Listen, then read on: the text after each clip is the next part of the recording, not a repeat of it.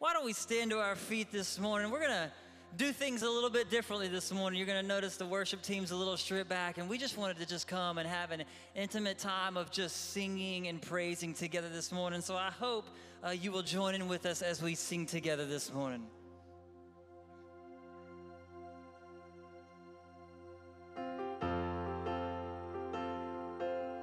We're going to start off singing in Christ alone. He's who all of our hope is found in this morning.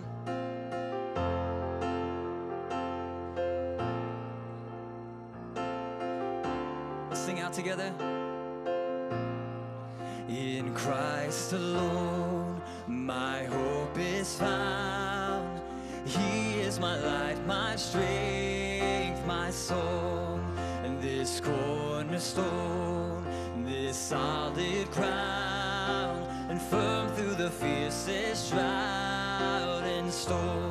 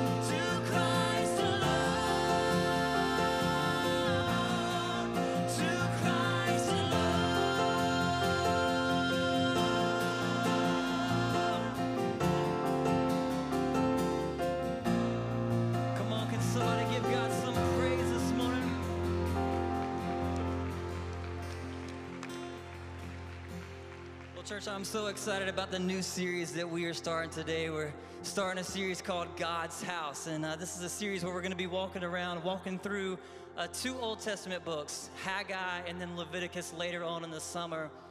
And I just believe that this is going to be a, a really special season uh, for the church. And these are two books that call us back to realign our priorities.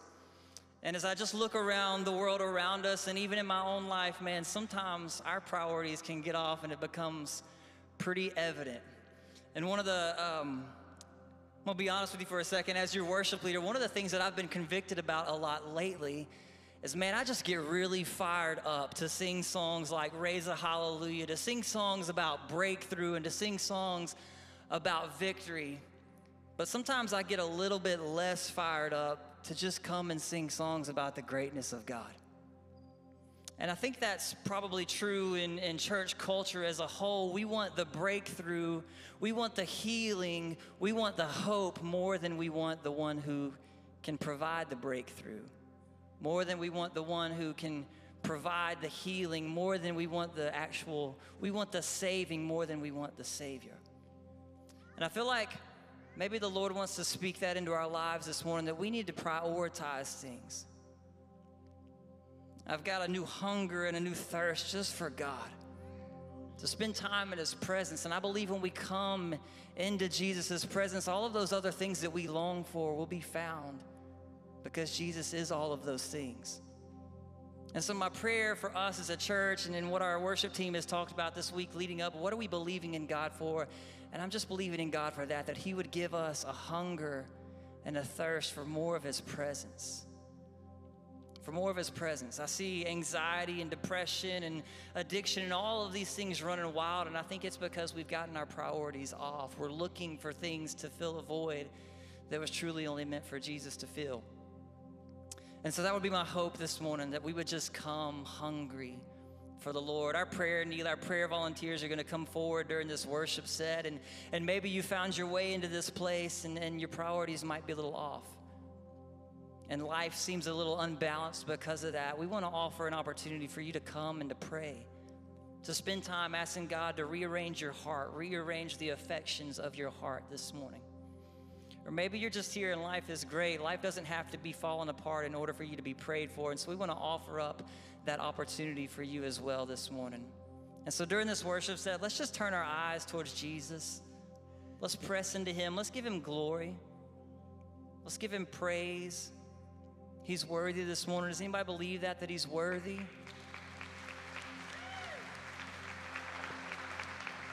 Father, we come right now in this moment. Help us to remove every distraction from our heart. Lord, I pray personally for myself. Lord, that you would rearrange the affections of my heart, Lord, that you would be first and foremost. And Lord, I pray that for our church, that our hunger for you would be more than our hunger for our way, our hunger for our wants, any of those worldly things, Lord, that you would be first. Lord, meet us in this place. Breakthrough is not a bad thing. Longing for healing is not a bad thing, but all of those are secondary to you. But you are healer. You are a waymaker. You are a savior. You are the Prince of Peace. You are the author of salvation. You are where our hope is found. But it's found in you. And so come meet us now in the stillness of this moment. Give us a hunger and a thirst for more of you. More of you. More of you.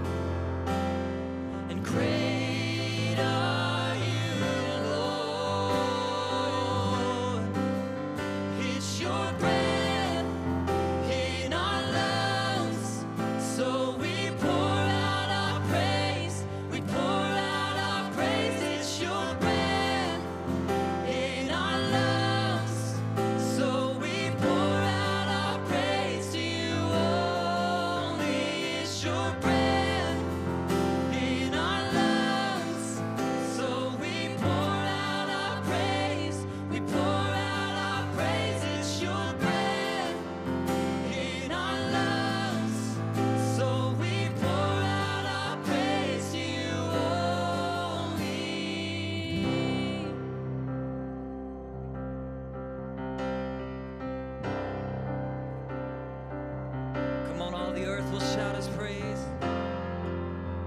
Let it start with us.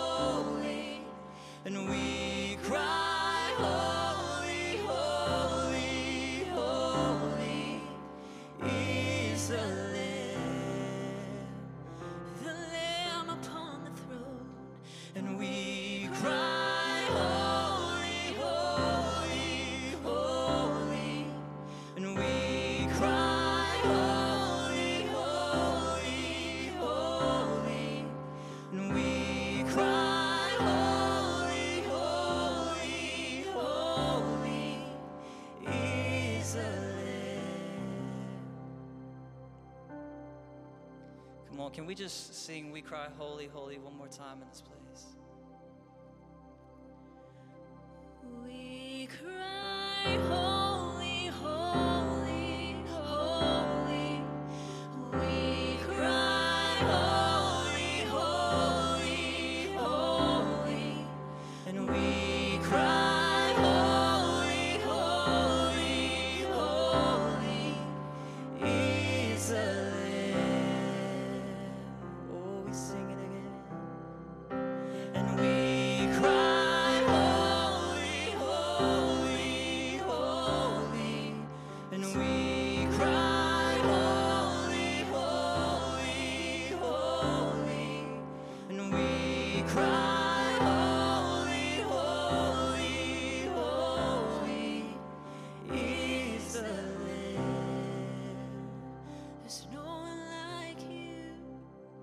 Father, we just come and celebrate you this morning.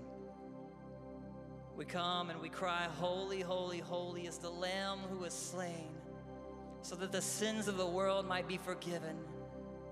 But not only were you the holy sacrifice for us, you are the victorious Savior, the victorious King who now sits at the right hand of God the Father, who reigns sovereign, who is victorious in all things. You are our holy, righteous, and sovereign King who is worthy of all glory and all the honor and all of the praise. And so, with all we are, with all we have, we praise you. We give you glory. We give you honor. And it's in Jesus' name we pray, and everybody said, Amen. Can we just praise God one more time in this place? Amen. Church, you may be seated and turn your attention to the screens. Good morning, Frazer, and thank you for joining us today, whether here in person or online. Summer is right around the corner, and so many activities will be underway at Frazer for the whole family, from camps to concerts. We want you to jump in with us, so be sure to pick up a Summer at Frazer flyer before you leave. You've already heard today how, starting today, Pastor Chris will be inviting us into a summer sermon series on God's house, camping out in the Old Testament to explore the theme of the temple and learn what it really means that God desires to dwell with us. As a companion to the summer sermon series, Pastor Ken will lead an eight week Wednesday night Bible study called The Seven Houses of God, starting on June 8th at 6 p.m. in room 3105, as well as on Zoom. We'll trace even more imagery related to the temple through the whole story of Scripture to see how the whole Bible fits together. Sign up in the Frazer app. Frazer moms and dads, do you have a plan to intentionally raise your sons and daughters? Do you want to clarify your biblical role as parents and develop a practical plan to put your values into action? Sign up today for our Parenting with a Plan seminar for our Frazer family on Saturday morning, June 4th in Wesley Hall featuring speakers Josh and Jennifer Mulvihill. Nursery is available for little ones, and our children's ministry has planned a morning of fun to launch the summer. So, infants through fifth grade will have a great time while parents learn together. Sign up for the June 4th seminar as well as our related seminar for grandparents on June 3rd in the Frazer app. Are you interested in becoming a member of Frazer? Join us for a new member orientation on June 5th at 9:45 in the chapel. You can let us know you're coming by filling out the connection card in the pew in front of you. Mark that you're interested in membership and drop it in the collection boxes on your way out. We want to say thank you for your faithfulness in giving as God has blessed you. Your generosity fuels our mission and transforms lives here in Montgomery and around the world. You may give in the boxes located at the back of the worship center through our app, our website, or by texting the number you see on the screen. God bless you now as we continue in worship.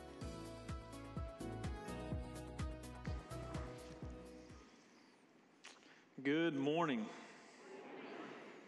I want to say hello to everybody who's watching on television, online, or listening by podcast or one of the many outlets we have. For those of you in the room, would you please give our online television audience a big hand?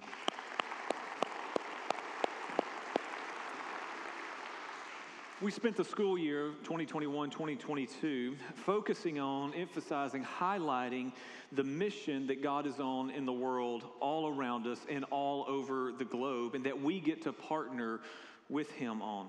The flags that are on the stage represent the different countries that we are involved in through our mission partners around the world. And for us, they serve as a reminder to remind us to pray for what God is doing in these countries through our partners. And so you're going to see these up here throughout the summer. Also, as we're looking at the theme of the temple, uh, remember the temple and the people of Israel, they were meant to be a light to the nations. God's heart has always been for the nations, and He calls His church now to go to all nations. That is uh, the Great Commission that we all have been given. And so, throughout this summer series, um, these flags are going to serve as a reminder to us to pray for our partners around the world. Today, we do begin a new sermon series, as you heard, entitled God's House, where we're looking at the book of Haggai in the Old Testament and uh, also will be in the book of Leviticus in just a few weeks. And you may say, why are we doing this series? That's a really good question. Both of these books teach us about how to be faithful to God and how to be faithful to his house, and both books point us to Jesus.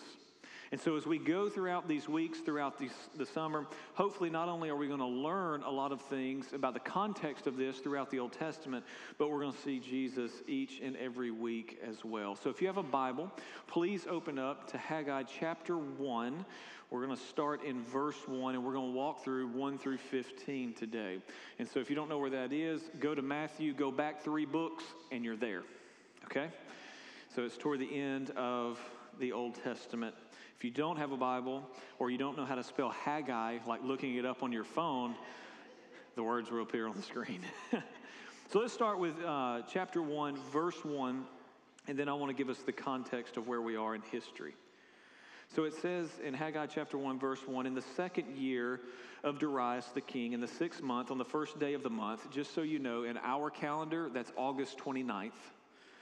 The word of the Lord came by the hand of Haggai, the prophet, prophet to Zerubbabel, the son of Shealtiel, the governor of Judah, and to Joshua, the son of Jehozadak, the high priest. Now, where we are right here in verse 1, let me give you broader context. If you back out from where we are in Haggai and you look at the Bible as a whole, you can break it down into seven different eras or time periods. So it starts with creation, then you have the time of the patriarchs then Abraham, Isaac, Jacob. Then you have time of Moses. Then you have the time of Israel and the kings, and they go off into exile. And then you have the time after exile. That's where we are in Haggai.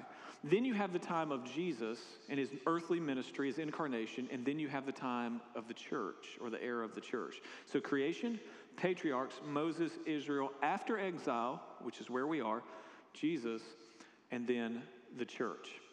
And so, where we find ourselves is in that period after exile. A remnant of Israelites are back in the promised land after 70 years in captivity in Babylon. So, the 70 years in captivity happened from around 608 to 538 BC, BC, before Christ. The name Haggai, this person that we're talking about, Haggai, his name means feast or festival or holiday or holy assembly or sacred assembly. It, it means a celebration. And God chose a man whose name means feast or festival to talk about this particular message about God and his temple. And Haggai is known as the prophet of the temple. And the reason why is that his message is about the people's relationship with God and relationship to God in worship. And so Haggai delivers these four messages in four months from the end of August to December. And so, what we see in this little snapshot of what we're going to see in these two chapters in the book of Haggai will be four messages from Haggai over four months to the people. Now, one of the things I want you to know about Haggai is that Haggai was born during the 70 years of captivity in Babylon, which means he was born in one of the lowest points in Israel's history. You know, we look around and we look throughout human history and we ask questions sometimes like, was I born at this particular time or not that particular time or whatever it may be? You need to understand when Haggai is born, it is the lowest of the low for the people of Israel. Just as Adam and Eve had sinned and were sent into exile or exiled out of the garden, so the people of Israel have sinned once again and they've been exiled from the promised land. But God gave them a promise, and that promise was that He would bring them back after 70 years of exile. Most of us know Jeremiah 29 11, right? For I know the plans I have for you, declares the Lord. Plans to prosper you. You know, we- know that. We put that one on t shirts and, and on coffee cups and those kind of things. Well, Jeremiah 29 10 is very important in setting the context for Jeremiah 29 11 and for us to understand the book of Haggai. Jeremiah 29:10 is where the Lord tells them that after 70 years, after 70 years be accomplished in Babylon, I will visit you and cause you to return home back to the place in Jerusalem where God has them. And so Jeremiah 29:10 tells us God is telling the people, you are going to be in captivity for 70 years, but I have plans for you. And they're good plans plans to prosper you. And so that is the context of what's going on in Haggai right here. Haggai is the colleague of Zechariah, the prophet Zechariah. If you go one book over, you see Zechariah's book. It's right after Haggai. We see that from Ezra chapter 5, verse 1, Ezra chapter 6, verse 4, which is also Ezra is explaining the events that are happening around this time period. Haggai returned with a guy named Zerubbabel. Now, Zerubbabel is important because he is the grandson of King Jehoiakim in Judah. And we see that in 1 Chronicles 3:17. He's a descendant of David, and he serves as the governor of Jerusalem, of the people that come back after the exile. Interesting enough, too, he is an ancestor of Jesus, and we see his name mentioned in Matthew chapter 1, verses 12 through 13, or Luke 3, 27, in both of those genealogies. And so Zerubbabel comes back, Haggai comes with him, and he is the governor over the people at the point when God is speaking through Haggai to the people. Now, the book that we are looking at was written in 520 BC.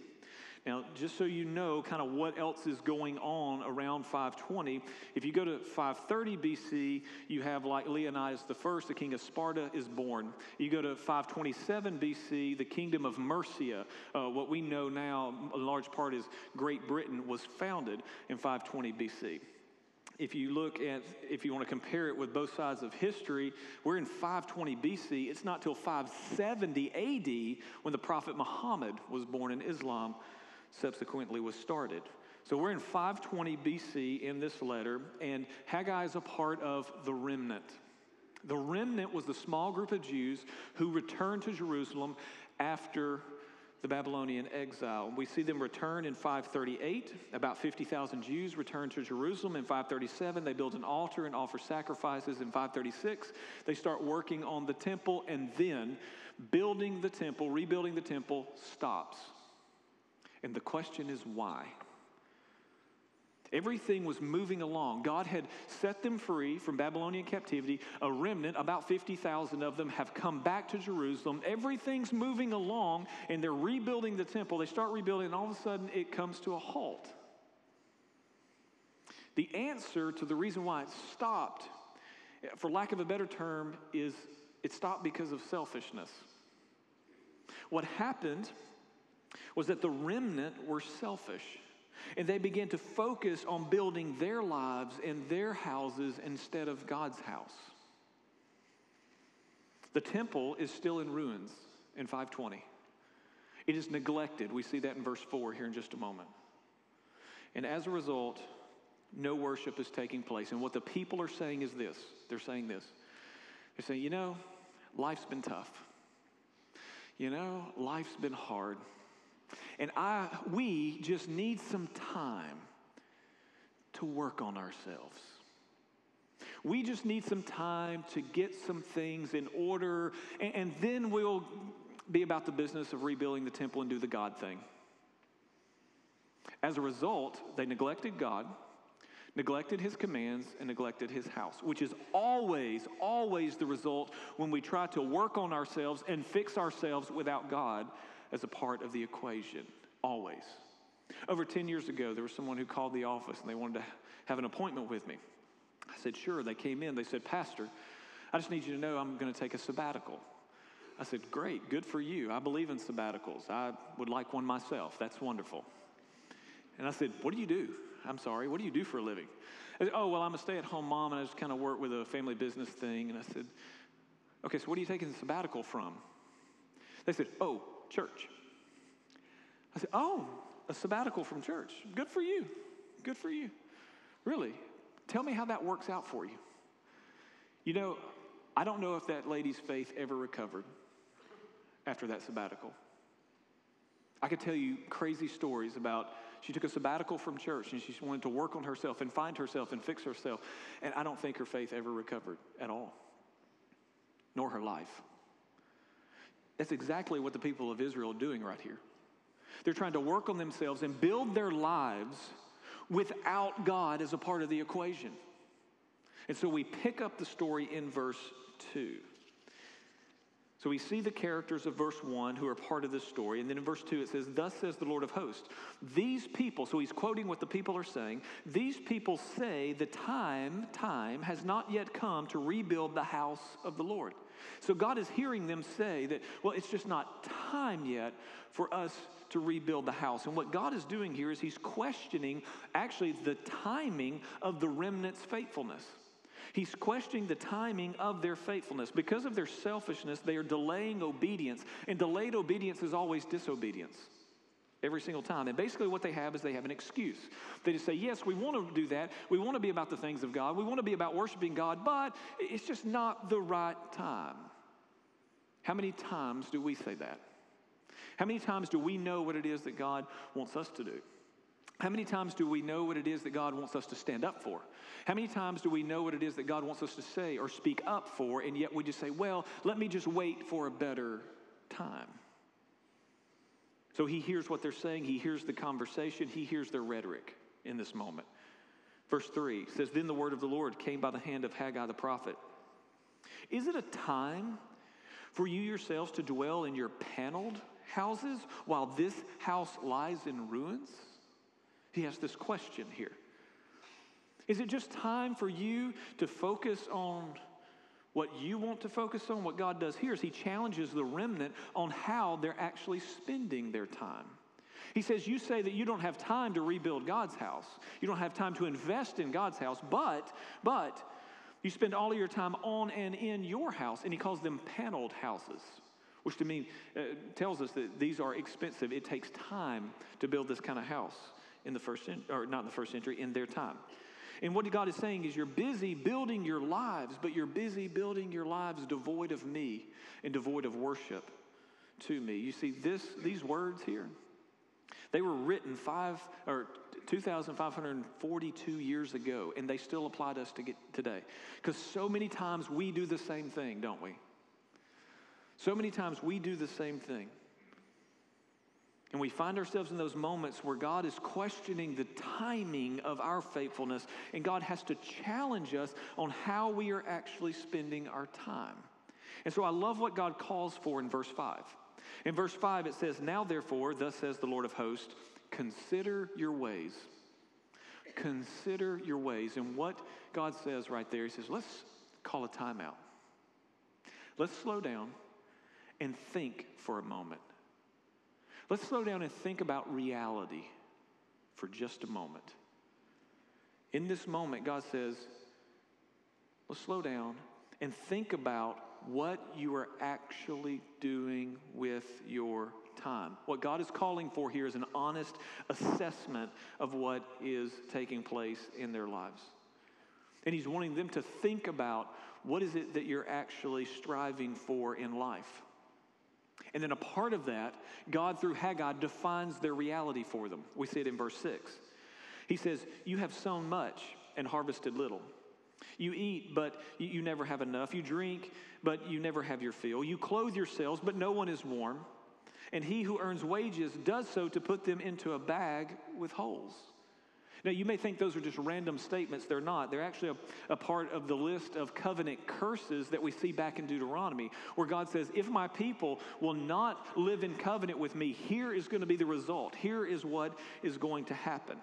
And right here we say we see God saying to the people, slow down, think about reality for a moment, and look at the consequences of your delayed unfa- or your delayed faithfulness or your disobedience. Look at the consequences about what is taking place in your life.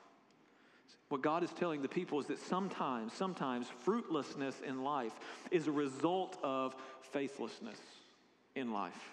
In business, internally, externally, and even when it comes to money. Because that's what he talks about in verse 6. He says, You've sown much and you've harvested little. That was the business of the day. He says, You eat and you never have enough. You drink and you never have your fill. Those are internal needs and appetites. He says, You clothe yourselves, but no one is warm. Those are external needs and appetites. And then he says, And he who earns wages, that's money, does so to put them in a bag with holes. It doesn't last. And you're always looking for more, he says. And God is getting their attention in this moment, wanting them to slow down and think about how they're actually living life and seeing if this is actually working for them. And what God is telling them that is that it is my hand, not your work, that blesses you. My hand, not your work. So we pick it up in verse 7 and he says this Thus says the Lord of hosts, consider your ways. He repeats himself. And this time he wants them to think about what they should do now, what they should do next. He says in verse 8, Go up to the hills and bring wood and build the house. Build the house. Do what it is I've told you to do. I already told you to do this. Build the house. But why? Why does he want them to build the house so bad? Notice what it says in verse 8 Go up the hills and bring wood and build the house that so that I may take pleasure in it and that I may be glorified, says the Lord. He says, You looked for much, and behold, it came to little. And when you brought it home, it blew away. Why? Declares the Lord of hosts, because of my house that lies in ruins, while each of you busies himself with his own house. What God says right here, He says, Look at your priorities. Look at your priorities. And what He says in verse 8, He says, I want you to build the house so that I may take pleasure in it and so that I may be glorified. You say, what does that mean? You see, God's greatest pleasure is to dwell among his people, that his presence be with his people, and that us with him. Remember Egypt, remember the covenant that was made. God sent word to Pharaoh, let my people go. Why did he want them to let go? So that they may go out and worship him and be in his presence. That's what God takes pleasure in. And then not only that, when that is taking place, when we are with God, dwelling with God, in those moments, that's when God is most glorified in us to the nations around us. And he says, I want this to take place, that I may take pleasure in dwelling with you, that I may be glorified through you. And then he tells them, that, listen, the problem here is that my house lies in ruins and you've been busy. You've been busy building your own life without me. So he picks it up in verse 10. He says, Therefore, Therefore, the heavens above you have withheld the dew, and the earth has withheld its produce. And I have called for a drought on the land and on the hills, on the grain, the new wine, the oil, and on the ground, what the ground brings forth, on man and beast and all their labors. This is echoes of Genesis 1, where we see God tell Adam and Eve to be stewards over all creation. But here's the thing we cannot steward creation separate from the Creator. We cannot steward creation separate from the one who owns creation. And we must remember that. That's exactly what the people have tried to do here. They tried to steward creation and build their lives, but do it without God being a part of the equation. And so God says, I've removed my hand of favor because I want your heart. I've removed my hand of favor because I want your heart. The blessing of the return from exile has distracted them from the blesser, the one who made it possible. And this is where they find themselves. They're making excuses, timing's not right, you know, we need to work on ourselves. And now God has spoken to them. And the question is, what do they do? What they do, we see in verse 12. In verse 12, it says, Then Zerubbabel, the son of Shealtiel, and Joshua, the son of Jehozadak, the high priest, and all the remnant of the people obeyed the voice of the Lord their God and the words of Haggai the prophet, as the Lord their God had sent them, and the people feared the Lord. The people's response in this moment is obedience and fear. Now, you're probably sitting there thinking, Chris, I don't like those words. Obedience and fear. That just sounds so heavy. Well, of course it does to our Western minds. Absolutely. But you got to understand this in the context of covenant. Obedience here is not some heavy handed demand, it is what sets us free to live a life in God's blessing. It is that kind of obedience where we say we want to obey, we want to follow Him. It's yes, God, I will do. And I do that because I fear you. Again, that word fear carries a negative connotation in our culture, meaning the people in this moment, because God has now spoken, they're standing in awe and wonder of who this God is. And in this moment, they're reminded that God is actually greater than me, He's actually more mighty than me. He's actually bigger than me. He actually created me. So, this is the appropriate response in this moment that they come in obedience because of their awe and wonder. They stand in fear of who this God is. This is what is called repentance. Repentance. And because of the repentance in verse 12, notice what happens in verse 13. Verse 13, it says, Then Haggai, the messenger of the Lord, spoke to the people with the Lord's message. And here's the Lord's message I am with you, declares the Lord. I am with you. The repentance of verse 12 leads to the restoration of verse 13. In the restoration of verse 13, where, this is where God is speaking through Haggai to the people, and he says, I'm with you again. Now we have come back into covenant alignment and we have agreement on who I am as God, who you are as my people, and the relationship that we have together. Again, the repentance of verse 12 leads to the restoration of verse 13. And then in verse 14, we see these words. And the Lord stirred up the spirit of Zerubbabel. Notice that, stirred up the spirit of Zerubbabel, the son of Shealtiel, the governor of Judah, and the spirit of Joshua, the son of Jehozadak, the high priest, and the spirit of all the remnant of the people. And they came and they worked on the house of the Lord of hosts, their God. Because of this repentance and because of this restoration, the people are once again stirred up to live in covenant faithfulness to God. Once again, in this moment. You see, so many, you, you see what's happening here. God speaks to them and they respond to the word they hear. Then they are stirred up. So many times we, we want God to do something emotionally for us and stir us up emotionally. We don't want to talk about obedience. We don't want to talk about fear and awe and wonder. No, no. We just want God to make me feel good on the inside and then I'll act in some way. Notice they were not stirred up by the Spirit until they repented and restored, came back into restoration with the covenant with God. I say that because some of you are wondering why you don't feel your faith enough. I promise you, if you step out in obedience and you live in reverence and awe for this wonderful God, I promise you, your emotions will follow. They were stirred up in powerful, powerful ways in this moment in verse 15. This happened on the 24th day of the month in the sixth month in the second year of Darius the king. Notice it started on August 29th, it ends on September 21st. That's 24 days. The number 24 is very important throughout Scripture. You see it pretty much from beginning to end, all the way to the book of Revelation. 24 days here in this moment of repentance and restoration and being stirred up, which is called revival, by the way. Being stirred up. The, more, the number 24 we see it over and over throughout Scripture as it pertains to the worship in the temple, in particular the priesthood. It was David who divided the musicians into 24 courses. We see that in 1 Chronicles 23 and 24. The number of 24 again appears throughout Scripture and has great significance. If you look at Psalm 72, if you want to do a side study, Psalm 72 lists the 24 things that Christ will do when he sits on his throne at the end of time, just for your own study. Well, what we see here is God challenging the people in some amazing ways, but bringing them back. They come back and respond and get back into alignment with who God is and what it is that He has called them to do. And so I just want to give you a few takeaways here.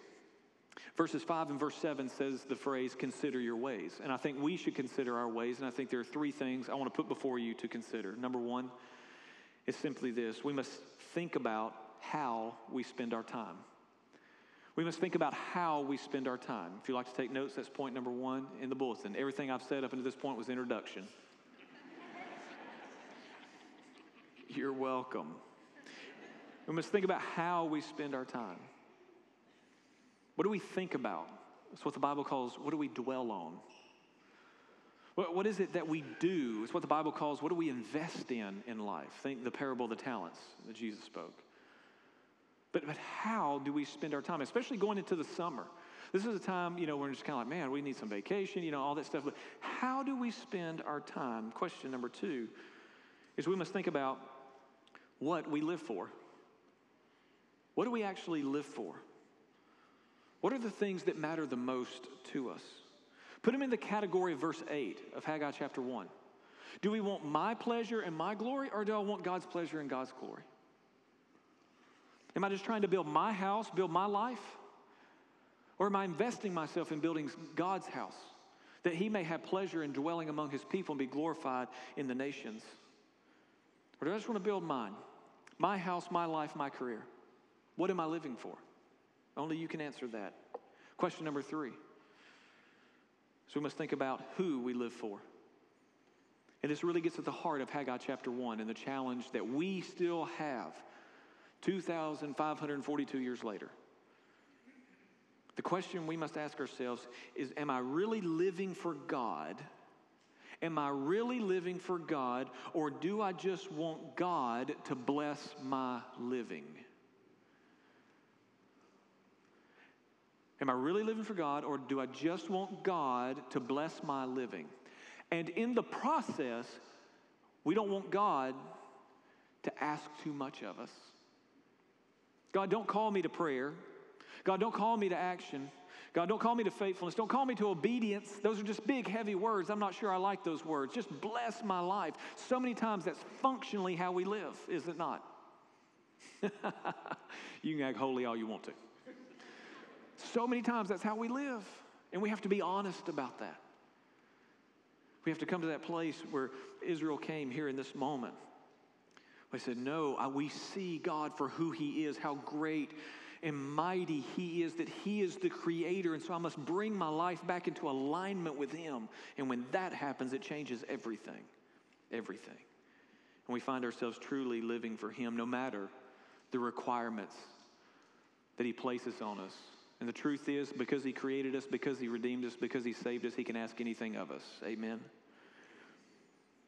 One of the, one of the ways you can ask this question is Who is Jesus for you right now? Is he really Lord of your life? Is Jesus Lord of your mind and what you think about, how you think about God, how you think about other people? Is Jesus Lord of your mouth, what you say about God, what you say about other people, what you, even you say about yourself? Is Jesus Lord of your actions, how you treat people in his name? Is Jesus Lord of your gifts and talents? Are you serving in his house? Is Jesus really Lord? You know, Thursday is May 26th. And it is a very important day in our Christian calendar because that, that marks 40 days from Easter Sunday.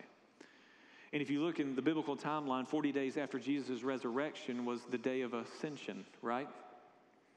And on the day of ascension, the day of ascension reminds us of two things. Number one, it tells us where Jesus is. He's at the right hand of the Father. Number two, it tells us who Jesus is, and He is Lord, ruling and reigning over all. And the question that you and I have to wrestle with is Is He really ruling and reigning over my life?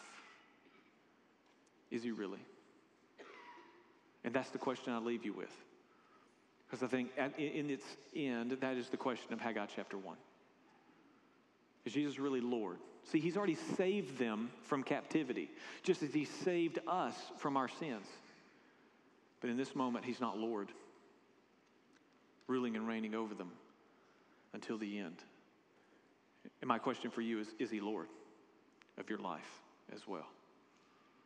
So, Father, would you help us wrestle with that question? As we come to this moment, may we do what you call us to in verse 5 and verse 7. May we consider our ways. And Lord, may we do so with complete honesty by the power of your Holy Spirit. We even ask that the Holy Spirit would help show us us, that we may not deceive ourselves into thinking that we're giving our lives to building God's house when truly we're not. So, Lord, would you help us in this moment be honest with you? Would you help us?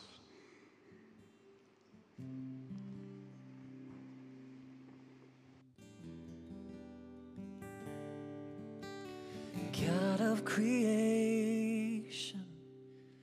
There at the start, before the beginning of time.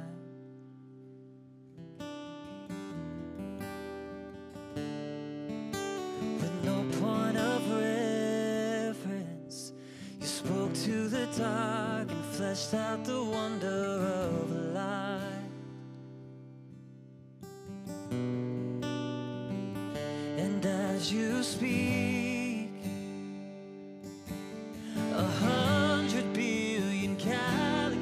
upon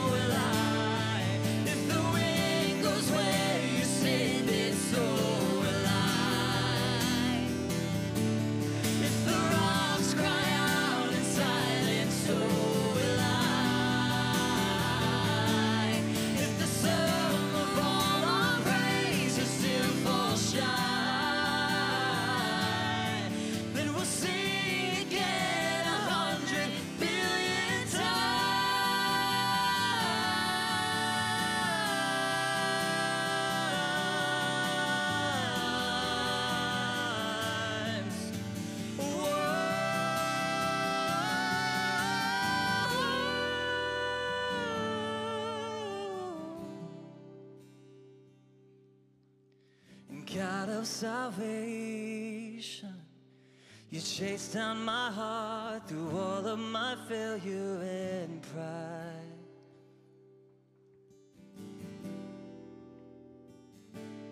And on a hill you created the light of the world, abandoned in darkness to die. Come on, that's the best part right here, church. And as you speak, and a hundred billion failures disappear. Where you lost your life so I could find it here. Come on. If you left the grave behind you, so will I.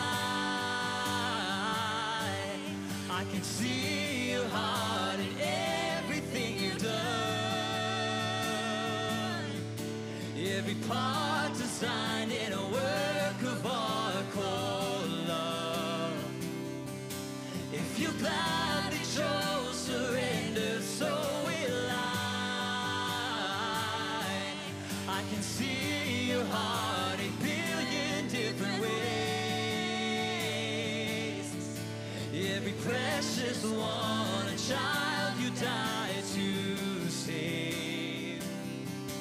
If you gave your life to love them, so will I like you would again a hundred billion times. But what measure could amount to your desire? You're the one who never leaves the one Amen, church. Man.